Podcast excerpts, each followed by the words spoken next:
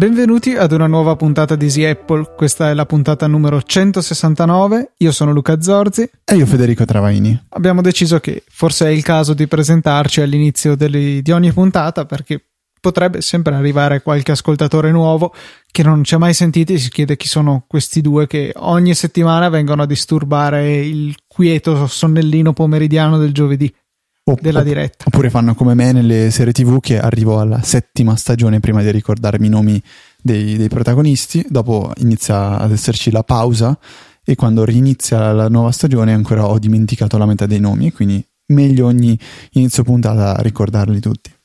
Ecco, perfetto. Per cui questo è il primo dei due leggerissimi cambi che abbiamo deciso di apportare a Easy Apple. Vediamo se in chiusura di puntata ci ricorderemo del secondo, perché non è affatto scontato, dato che sono un centinaio di puntate che andiamo avanti più o meno sempre nello stesso modo.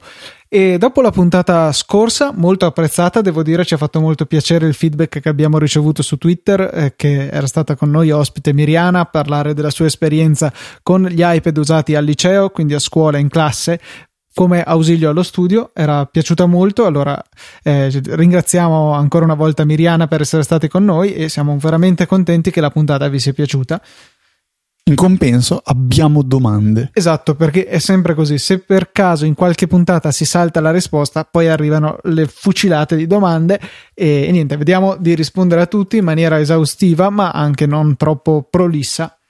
E, e niente, vuoi che comincio io, Fede?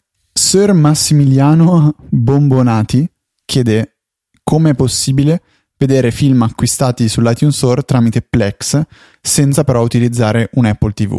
Non si può, purtroppo non si può, avevo già anticipato a Massimiliano la risposta, ma il problema sta nel fatto che eh, i, i, video, appunto i film acquistati sull'iTunes Store sono protetti da DRM, sarebbe a dire la gestione dei diritti che decidono su quali e quanti dispositivi siamo autorizzati a fruire del contenuto e eh, Plex non supporta questo tipo di protezione ai video e per cui l'unica soluzione per poterli vedere è eh, utilizzare un Apple TV o un iDevice associato al nostro account autorizzato alla riproduzione. Insomma è molto più scomodo che un tradizionale formato video. Per cui purtroppo non c'è nessuna soluzione. Bisogna rimanere dentro le mura di Apple per poter fruire di contenuti peraltro legalmente acquistati il che è un po' un controsenso perché se invece lo stesso film lo si scaricava piratato si poteva vedere ovunque. La seconda domanda è di Francesco Francesco Esposito perché cioè, si è firmato così, quindi... No, perché eh, Google Drive ha fatto un po' di casino, però vabbè. Scherzo. Una domanda a cui, Luca, ti sorprenderai, ma so la risposta.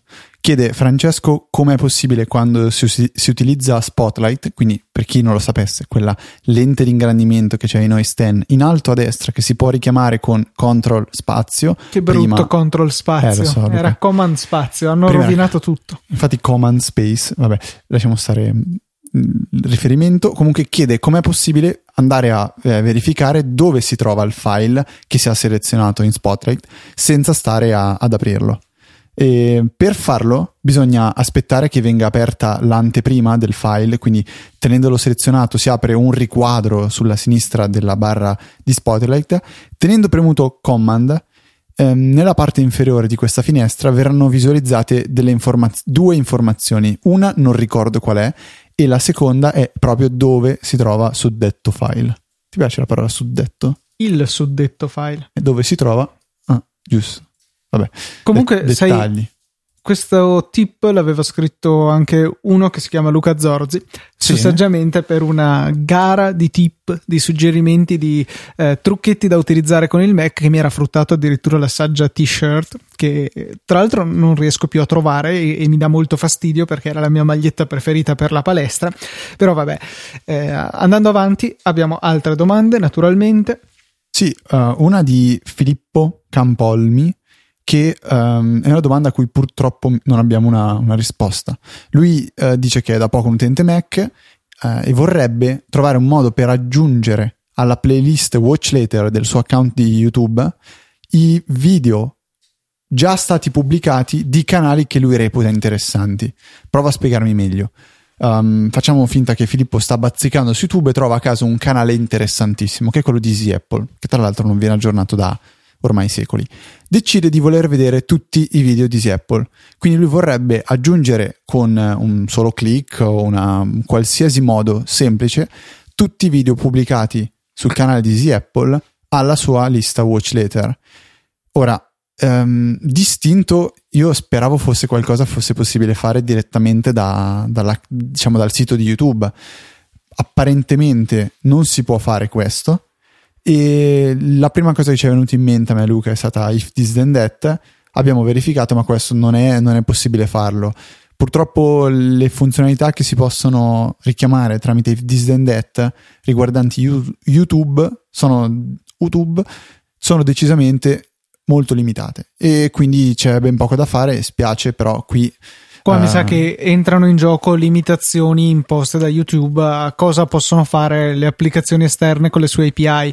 Peraltro, se non sbaglio, fino a un po' di tempo fa eh, c'era un modo di ottenere tramite un feed RSS tutti i caricamenti di un determinato utente, che poteva più o meno essere una maniera accettabile per fare appunto quanto richiesto, iscrivendosi tramite un lettore di feed normale. E so che da qualche settimana, forse non so, avevo letto la notizia tempo fa, questo feed non era più disponibile, per cui probabilmente YouTube vuole sempre di più tenerci all'interno del suo giardino, non lo so. Vi ricordate di un ragazzo che un paio di puntate fa, il suo nome è Matteo, Matteo Ferrari, solo una volta Matteo, e, um, aveva un problema con iCloud che non, non si riusciva a risolvere. Noi abbiamo detto una baggianata, abbiamo detto che non è possibile disattivare selettivamente iCloud per determinate applicazioni, siamo stati corretti in modo giusto e questo si può fare nelle impostazioni di iOS, si, possono, diciamo, eh, si può impedire l'accesso ai dati iCloud solo per alcune applicazioni, questo si può fare, quindi ci correggiamo. Tornando al problema di Matteo, Matteo non riusciva a utilizzare iCloud sui suoi dispositivi mobili. Ci ha contattato eh, recentemente dicendo che è riuscito a risolvere il problema parlando con un tecnico di Apple che era un tecnico, non era uno che gli ha detto tipo eh, disinstalla l'applicazione di Facebook, che magari perché a volte lo dicono. E ha fatto questa procedura che an- mh, mm, quando ho letto mi sono ricordato della sua esistenza. Basta andare sul sito di iCloud, iCloud.com, effettuare l'accesso e bisogna farlo per forza da un da un desktop, quindi un computer portatile fisso, ma non iPad e non iPhone. E eh, in alto a destra c'è il menu delle impostazioni ed è possibile fare un ripristino totale dei dati su iCloud, che ovviamente non comprende le mail. Spero. Spero, no? Nel senso, mi sembrerebbe un po' una boiata. E questo, questo ripristino dei dati di iCloud ha permesso uh, a Matteo di tornare a utilizzare um, appunto iCloud e quindi se qualcuno dovesse mai avere un problema simile o si ricordi di questa procedura. Se per assurdo qualcuno dovesse avere qualche problema con iCloud, no, questa è una funzione veramente che non conoscevo e potrebbe rivelarsi un'ottima arma da tenere nel proprio, nella propria cassetta degli attrezzi di emergenza qualora iCloud decida di non comportar, comportarsi bene dato che generalmente non abbiamo praticamente nessuna visibilità sul funzionamento di iCloud, non possiamo dargli una spinta per dirgli dai muoviti, riprova o cose di questo genere.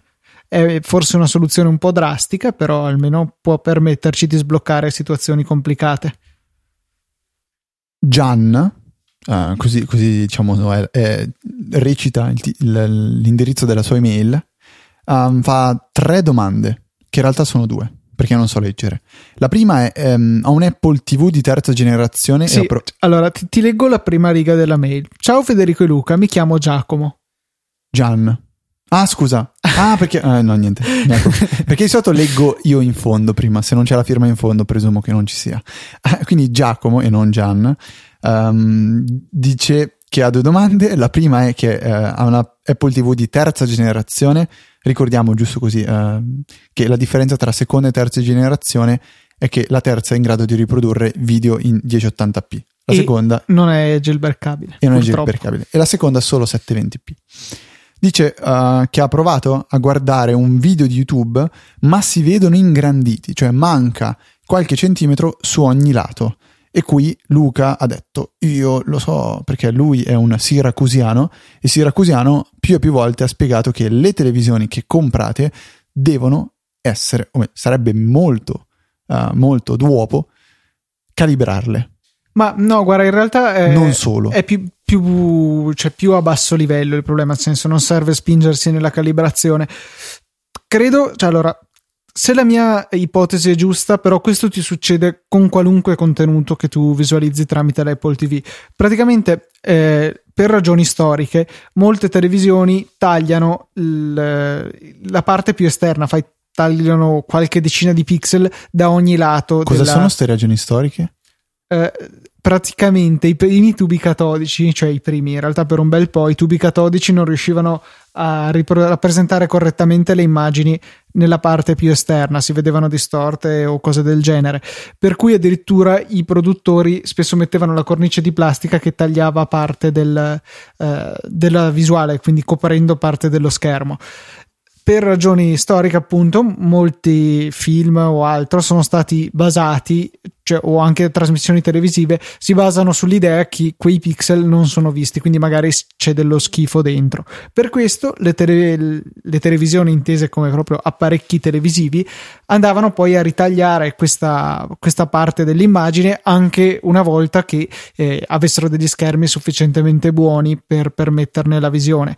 Questo è rimasto addirittura anche nelle televisioni eh, a schermo piatto che questo problema non ce l'hanno e appunto va a ritagliare un po' l'immagine. Generalmente però nelle, immag- nelle impostazioni della televisione è possibile disattivare questo comportamento che si chiama overscan e um, per esempio nella mia Samsung bisogna mettere nella versione solo scansione e non so forse anche nel menu dell'Apple TV c'è qualcosa a riguardo ma sinceramente non ne ho idea non avendo un Apple TV male non avere un Apple TV è male non è vero molto molto molto limitata l'Apple TV. Poi tra l'altro i nuovi, nuovi televisori, ne parlavamo prima Luca di Samsung, hanno la possibilità di um, ricevere dei, dei link di, dai video di YouTube. Come sì, input. le applicazioni di YouTube che sono disponibili per le smart TV, sicuramente per la Samsung, ma credo anche per altre marche, hanno la possibilità di essere accoppiati all'applicazione YouTube ufficiale sia per uh, iOS che per Android, e tra l'altro in maniera molto semplice ti appare un codice a schermo e tu devi inserirlo o forse il contrario, vabbè, comunque cioè nel senso non, non, sono necessarie procedure complesse e soprattutto non vi è richiesto di inserire nome utente e password nella televisione che potrebbe diventare scomodo. Vengono associati ai vostri dispositivi e ogni volta che voi vedete un video eh, su YouTube sul vostro dispositivo mentre la televisione è accesa, potete spedirlo sulla televisione, nel senso che in realtà verrà trasferito solo il link e poi il telefono potete anche spegnerlo volendo e, e quindi lo usate come telecomando evoluto per la vostra televisione. Sì, evitate di creare quel mega loop che io faccio tutte le volte, cioè non è un loop ma è un intrecciamento di flusso di dati per cui il, la, diciamo, il, il modem router scarica i dati, li manda al telefono, il telefono li rimanda al router, il router li rimanda all'Apple TV. Quindi si può evitare questo bel passaggio. Uh, la seconda domanda invece come poter creare dei file EPUB da, da Mac. E, um, si può fare facilmente con Pages. Forse sia la soluzione più rapida. Il risultato finale, però, mamma mia. Ma guarda, non, non è vergognosa. Mm. È, non, non, è il massimo, però insomma si riesce tranquillamente a leggere, secondo me. Guarda, se si fa qualcosina di più. Di... No, no, cioè testo, immaginiamoci un sì. libro. Guarda, io ti ricordi che te l'avevo inviato, se non sbaglio, un file EPUB um, che era il mega riassunto di Tecnologia Meccanica 2. Per fare tutto questo il procedimento era un pochettino più complesso e inutile se si deve fare un file giusto da, da leggere su, su, su iBooks. Avevo creato il file in LaTeX e successivamente convertito da LaTeX a EPUB tramite un tool che eh, troverete nel link delle, delle, note. È un tool che si installa per il terminale e permette di convertire tantissimi formati uh, di file. Per esempio, si può convertire LaTeX in Markdown, LaTeX in uh, Doc, eh, Windows, ehm, no, Windows come si chiama? Word, quelle robe lì, e permette di fare un una numero veramente molto molto vasto di uh, conversioni diverse di tipi di file, ovviamente quasi tutti file di testo. Non ricordo il nome di questo, di questo tool, però lo troverete nelle, nelle note della puntata. Questo forse è il metodo che permette di ottenere il risultato migliore. O meglio, Luca, il file che ti avevo inviato mi sembrava fatto decentemente. Sì, sì, era decisamente decoroso. E poi, vabbè, Giacomo sottolineava che 2048 è una copia di Threes, sì, ne ero a conoscenza, però boh, è più bello 2048, c'è un legame affettivo con le potenze di 2 dato dall'informatica, invece le potenze di 3 non vogliono dire niente da quel punto di vista. Esatto. Esatto. L'ho fatto apposta perché avevo, volevo... avevo anche eh, fermo che mancano registrato il sample Urca. da qualche parte. Tu, tu, vai avanti, io cerco allora, Giuseppe Uh, che tra l'altro si rivolge a noi come stimatissimi podcaster e qui già ha guadagnato dei punti che vabbè non stiamo neanche a contare. Dice che vorrebbe riuscire a automat- automatizzare uh, la sequenza di due comandi che sono incolla e invio. Principalmente, Luca, per favore, sta mettendo in loop Satto di Osvaldo Panciccia. Paniccia. Vabbè, Paniccia, scusa. Esatto. Fermo um, dice che vorrebbe automatizzare questi due comandi che sono incolla e invio, principalmente quando usa il browser.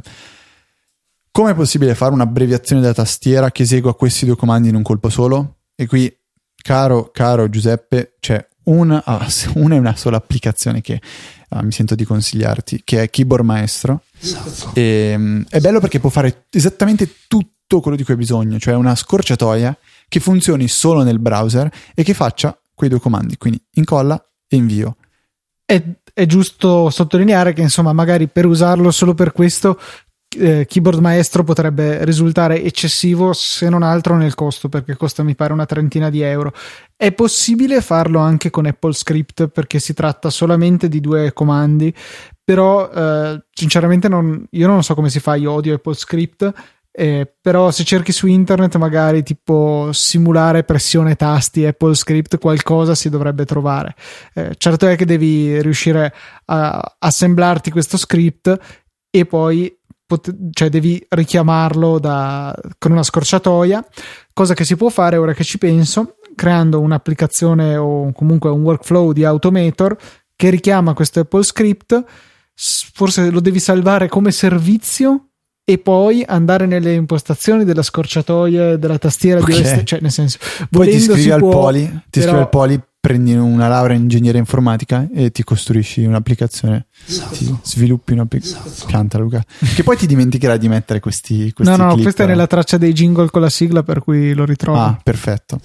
Tra l'altro mh, rispondendo alla mail di Giuseppe io gli avevo detto che sicuramente questo, questa procedura si può fare anche con Alfred risulta però molto... No, no, sì, anche con Alfred ti fa il workflow che chiama sì. l'Apple Script, però cioè alla fine ci metti di più, mi Esatto, sa. esatto, esatto.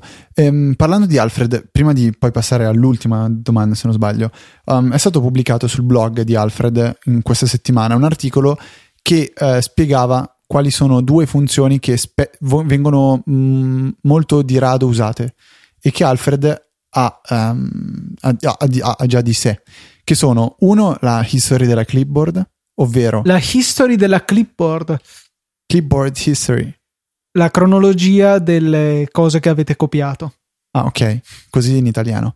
E permette di vedere la cronologia delle cose che avete copiato. La, io credo che sia una delle funzioni che uso di più di Alfred. E dovete atti- attivarla però voi manualmente perché per e, un discorso di privacy. Ci vuole il power pack e ci vuole il power pack. Questo mi sembra, vabbè, giustamente hai fatto, fatto bene a specificarlo. E è disabilitata di default perché per un discorso di rispetto della privacy, cioè, so, mettiamo che eh, io, io, adesso apro la, la mm, clipboard di Luca e magari trovo la, le sue password di, non so, uh, di Google. Sì, ce n'è una effettivamente, chissà di che cos'è. Difficilmente riuscirò a ricordarmela, non, non saprò neanche associarla, però non è una cosa bella il fatto che si ricordi nella clipboard um, o meglio, tenga in memoria le password che digiti. Non è il massimo, però questo si può fare, si può dare un massimo numero di, um, diciamo, di entrate che questa cronologia ricorda ed è, è una scadenza, è, una molto importante. La seconda funzionalità che viene spiegata è quella delle uh, abbreviazioni, cioè se ci sono delle frasi che voi spesso utilizzate, io ne ho una in particolare quando scrivo un blog, scrivo il post per una puntata di Easy Apple, devo sempre inserire manualmente l'URL che punta dritto dritto al file MP3 che poi voi ascoltate. Per farlo devo ricordarmi e devo scrivere a mano l'indirizzo completo. Sfruttando le uh, abbreviazioni di Alfred è possibile tramite una scorciatoia, quindi scrivere, non so, uh, EA, che sa Easy Apple, e poi MP3. In automatico questo viene chiamato snippet, si può chiamare, viene espanso in modo da eh, realizzare l'URL che non vi dirò, che punta dritto alla puntata di eh, Easy, Easy, Apple. Una, una, funzione abbastanza simile a quella di Text Expander o esatto. Typinator, insomma. Text Expander e Typinator saranno sicuramente molto più avanzati, però Alfred può venire incontro a quelle piccole necessità. Ehm, si possono usare tantissimo e spessissimo vengono usati per ehm, l'introduzione nelle email o per i saluti eh, soprattutto perché è possibile inserire dei campi uh, in cui vengono inserite automaticamente uh, delle, delle, variabili. Luca, io ti ammazzo se non la smetti. Eh, ho fatto anche un po' di casino, per cui per okay. un piccolo secondo si sentirà male questa puntata. Ok, um, spiego meglio. Eh, se voi iniziate tutte le email dicendo uh, buongiorno, oggi è il data eh, sono Federico e vi scrivo da non so da dove, scrivete, da dove scrivete, voi potete far sì che Alfred in automatico vada a recuperare qual è la data odierna e la vada a sostituire dove voi volete che compaia la data. E si possono fare tante altre cose simili. È molto interessante, troverete il post che spiega meglio queste funzionalità in modo più approfondito nelle note della puntata, che sapete benissimo come raggiungere. E nel frattempo rispondiamo alla ultima domanda di questa puntata, che è di Filippo e chiede se è possibile fare un downgrade e tornare a Mountain Lion. È possibile, eh, c'è un'applicazione che dopo Fede vi cercherà e vi metterà nelle no. note della puntata no. che serve per creare un, um, um, come si dice, una chiavetta avviabile contenente eh, Mountain Lion. Dovrete acquistarlo dall'App Store qualora non l'abbiate ancora fatto e eh, scaricarlo.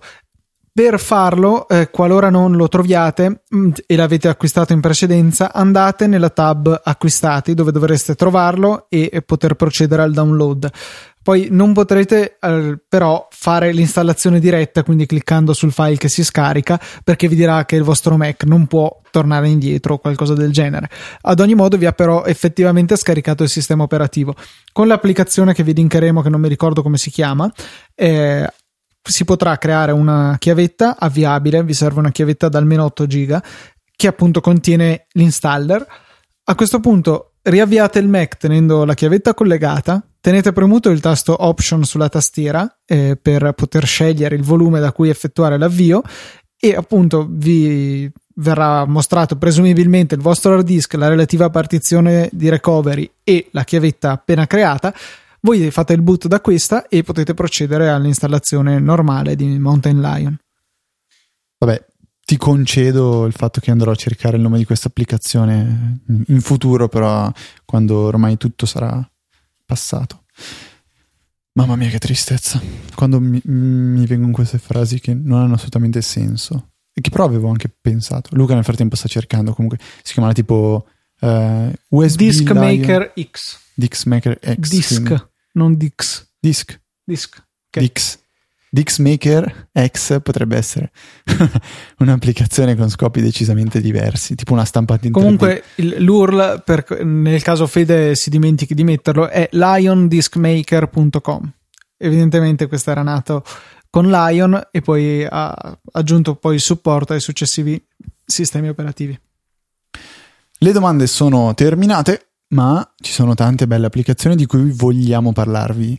Io una um, in particolare che mi sta accompagnando mi sta accompagnando tenendo Compagna. che volevo dire che mi sta tenendo compagnia uh, in queste sere e è un'applicazione che si chiama Comic Zeal ed è un'applicazione per leggere fumetti vi avevo parlato vi avevamo parlato io e Luca um, 3-4 puntate fa a proposito di servizi di cloud storage alternativi su cui poter salvare i vostri file e io vi avevo appunto detto che avevo salvato dei um, fumetti che erano quelli di The Walking Dead. Um, adesso, dopo aver visto The Amazing Spider-Man 2, ho deciso di, di, recuperare un po' quei fumetti di Spider-Man che mio papà ha eh, praticamente t- quasi tutta la collezione degli Amazing Spider-Man di, degli anni 60-70 e volevo leggerli sul mio iPad come eh, sta facendo anche in questo momento mio papà.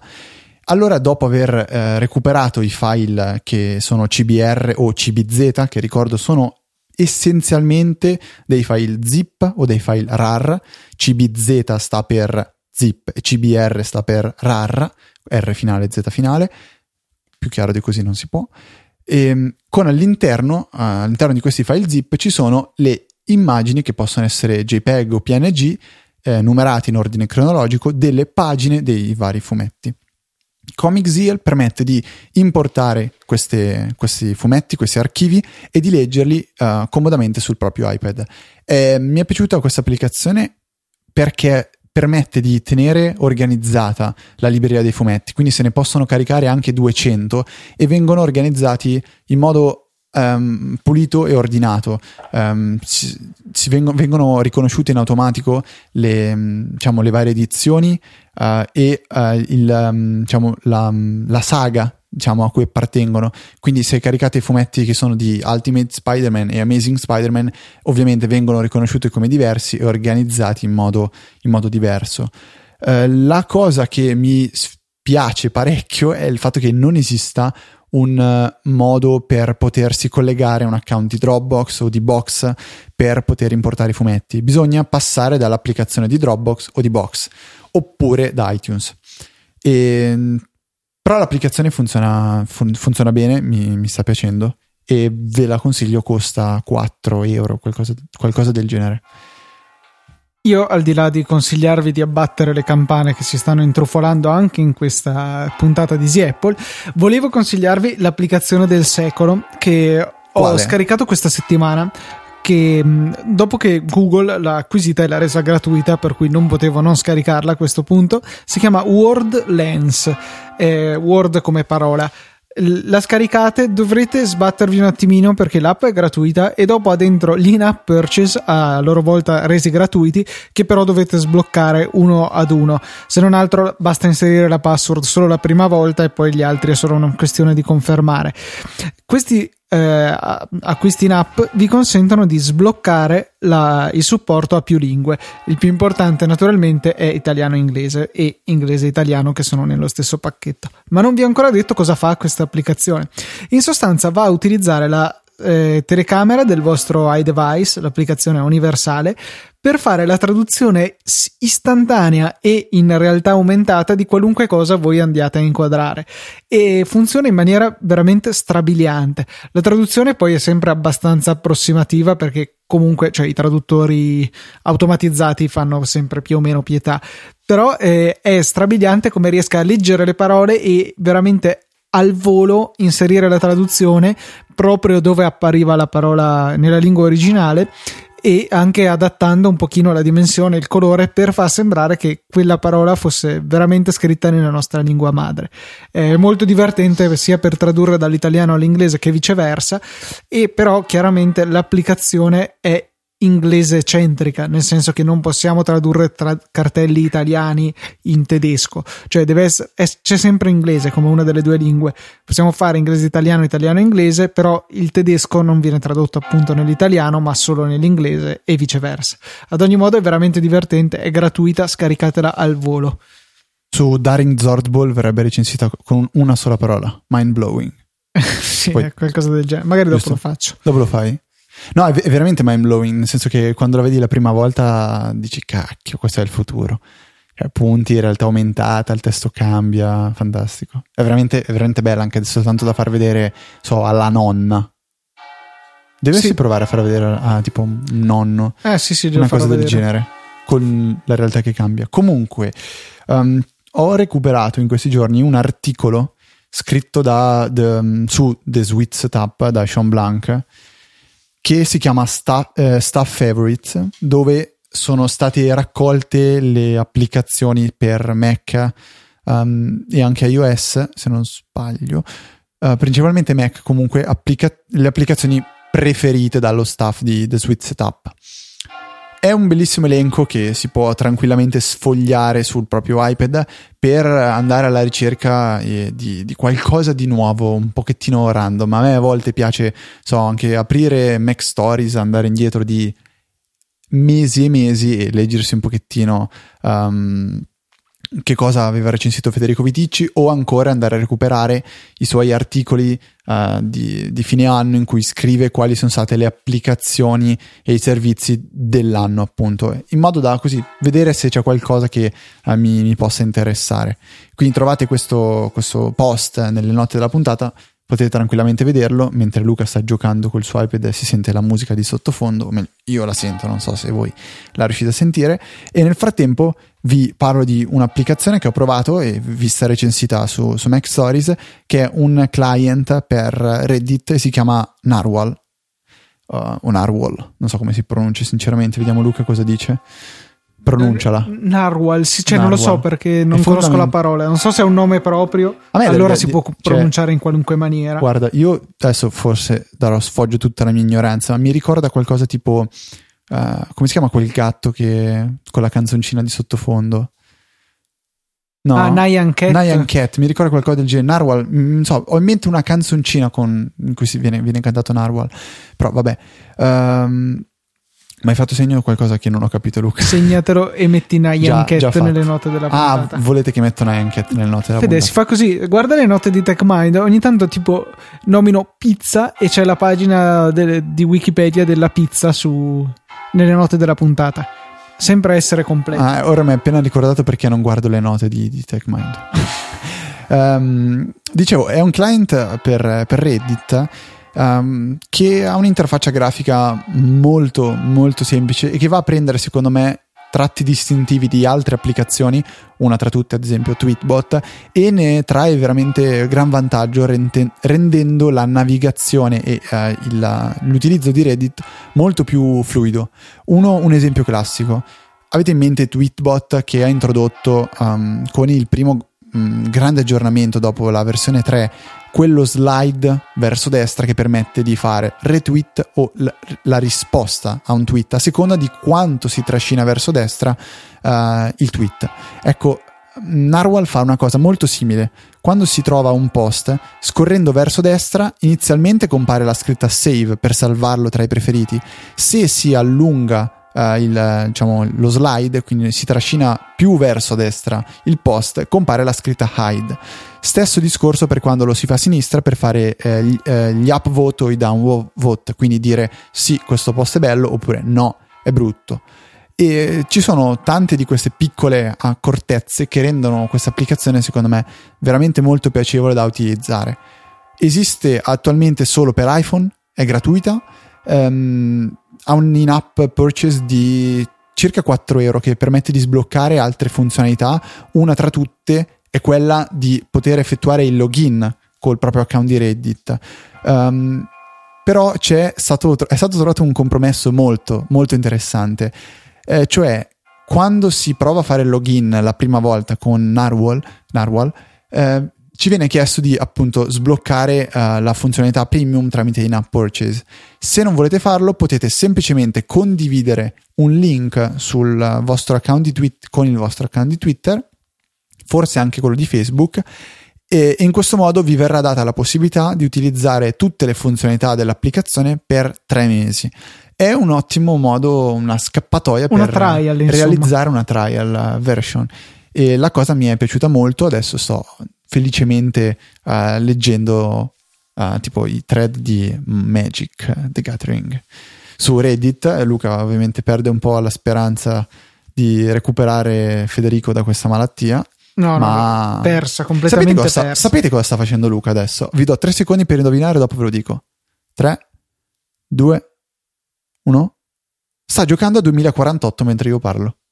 Eh, no, è perché l'applicazione l'ho provata anch'io e sapevo di che cosa parlavi e soprattutto poi ti sei messo a parlare di Magic, lo sapevo che saresti finito lì. Luca, avevi già fatto 1024 tra un po', quindi non puoi dire che stavi giocando da 3 minuti. Posso essere molto bravo? No, perché non è ancora stato 2048. è la prima volta questo... che lo riapro da un secolo. Un'altra bella notizia vi do. Sta per uscire PDF Expert 5.1 e qual è la grossissima novità di PDF Expert 5.1? Che diventerà un'applicazione universale e quindi potrete scaricarla gratuitamente sul vostro iPhone se l'avete già acquistata per il vostro iPad o potrete finalmente acquistarla e averla ent- sia sul vostro iPhone sia sul vostro iPad. La seconda grossa novità che è stata sponsorizzata da Riddle è l'introduzione dello scrolling continuo verticale. E Luca grida tipo Alleluia, Al miracolo. Alleluia. Vabbè, la pianta Luca. Um, lo scrolling verticale è um, facile da abilitare direttamente quando si sta vedendo un PDF, toccando No- la... Non c'è l'opzione eh, mostra la pagina come sarebbe sempre stata dovuta essere mostrata. No, perché io tuttora tendo a utilizzare lo scrolling orizzontale a pagine perché è... Allora, ti faccio questo esempio. Quando sto leggendo in Instapaper, io ho lo scrolling verticale attivo, io tendo a continuare a fare lo scrolling per tenere le righe che leggo in alto. Farei la stessa cosa col PDF e secondo me farei casino. Quindi avere pagina per pagina mi dà la possibilità di fregarmene di spostare il contenuto dove mi sta comodo e leggere la pagina per quello che è. Però vabbè, questa è una mia fissa. Dipende comunque, a volte trovo più comodo lo scrolling verticale, a volte quello orizzontale. Tipo una cosa che odio di quello verticale è che quando si fa lo scrolling veloce, utilizzando la barra che c'è laterale, non vengono mostrate le anteprime delle pagine che si stanno per visualizzare. Cosa molto scomoda. Ehm, hanno introdotto un- una piccola modifica, a me personalmente non piace, cioè sarà possibile effettuare uno zoom out ehm, per poter tenere in vista sia la pagina sia la barra degli strumenti. In questo modo però si andranno a creare dei bordi intorno a- alla pagina brutti, bruttissimi da vedere che occupano spazio eh, inutilmente. Una funzionalità che io non trovo mh, avere nessun senso, però eh, proverò a rompere i, i maroni, come dice Luca, a Riddle per eh, capire se questa è una cosa che può avere veramente senso, se semplicemente hanno avuto questo momento di debolezza e hanno ceduto alla richiesta di qualche utente che secondo me ha, pezzato in pieno, però No, vabbè, ma scusa, ripeti, cioè non ho capito. Tenere sempre visualizzati gli strumenti è comodissimo. No, no, no, no, no, no. Allora, serve per tenere, ehm, fare più zoom in modo da poter vedere gli strumenti che non coprano la, la pagina. Ah, cioè, allora, io apro No, un vabbè, PDF. cioè, ci può stare che qualcosa. Allora, Se guarda- metti che hai un PDF che è bianco tutto in centro e ha solo le scritte intorno Nope. ai bordi. Guarda, questa cosa qua è assolutamente inutile. Allora, Ah, perché eh, vi spiego perché lui non ha nominato questo dettaglio: il fatto che non compaiono gli strumenti. non compaiono gli strumenti, ma io Cioè, in teoria, la pagina- guarda, in teoria io attivo la barra e ora vedo tutta la barra e tutto il PDF. Però restano dei bordi stupidi, inutili. Cioè, non, secondo me non ha senso. No, vabbè, cioè, questo secondo me ci può stare, però nel momento in cui zoomi, pinci la pagina per farla diventare piccola, a quel punto in automatico la barra deve venire giù e stare giù. Non ha senso tenere piccolo il documento e sprecare spazio anche sopra. Sì, dovrebbe essere una cosa magari automatica. In effetti, quello potrebbe già avere mm, un po' più o meno senso. Più o meno senso. No, meno o meno senso. Se no, se ha più o meno senso, vuol dire che è ancora più insensato. Sì. Ok, quindi meno meno senso.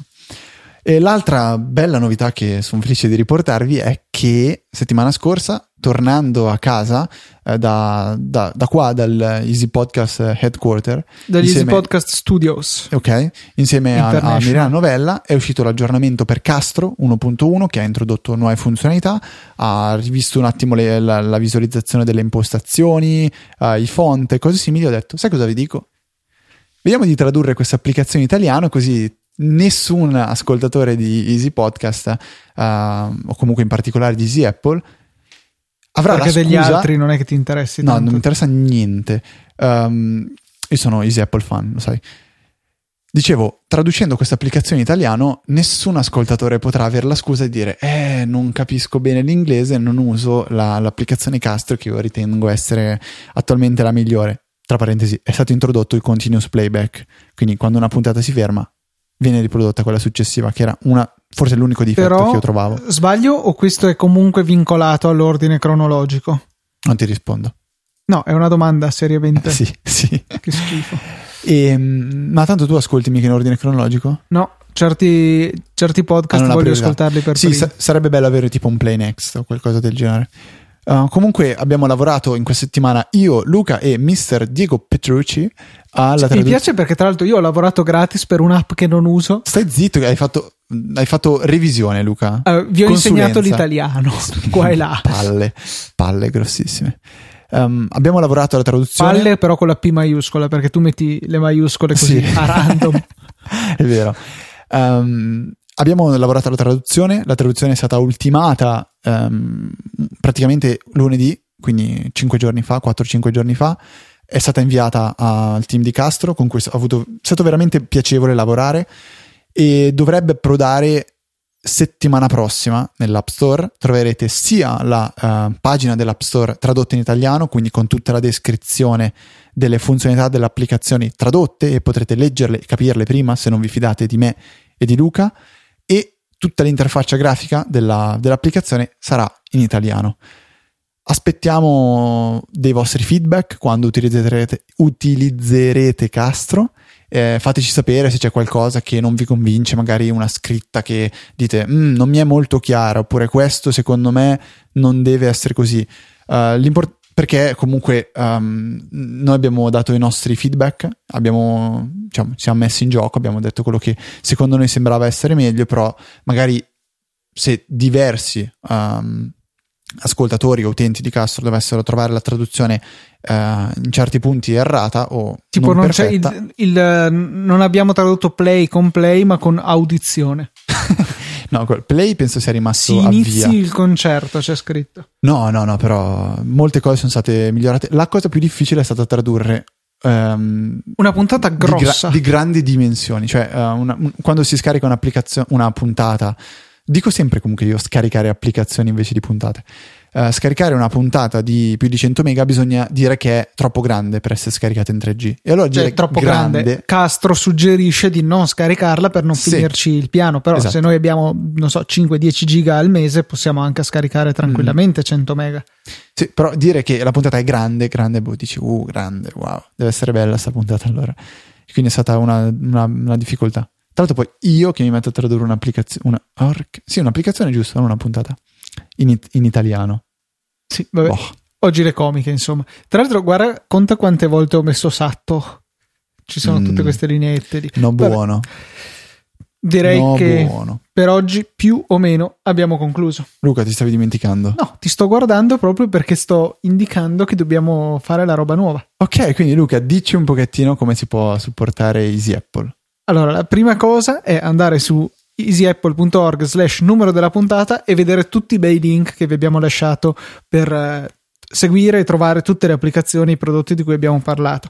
Voi cliccate su di essi e se volete acquistate l'oggetto o l'applicazione in questione aiutandoci perché ci viene una piccola percentuale. Se volete comprare qualcos'altro, ma comunque volete supportarci, i bottoni in fondo alla, alle note della puntata sono fatti per quello. Vi porteranno all'App Store o Amazon generico, alle relative home page, e poi da lì cercate quello che volete e ci verrà la solita mini percentuale.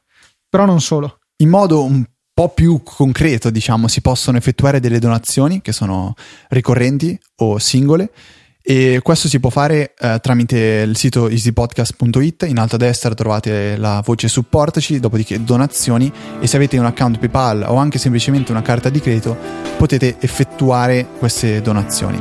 Infine poi i soliti contatti, info-easyapple.org per le mail oppure Twitter per le cose più rapide, easy underscore apple. Grazie per averci ascoltato e ci sentiamo settimana prossima con una nuova puntata di Easy Apple.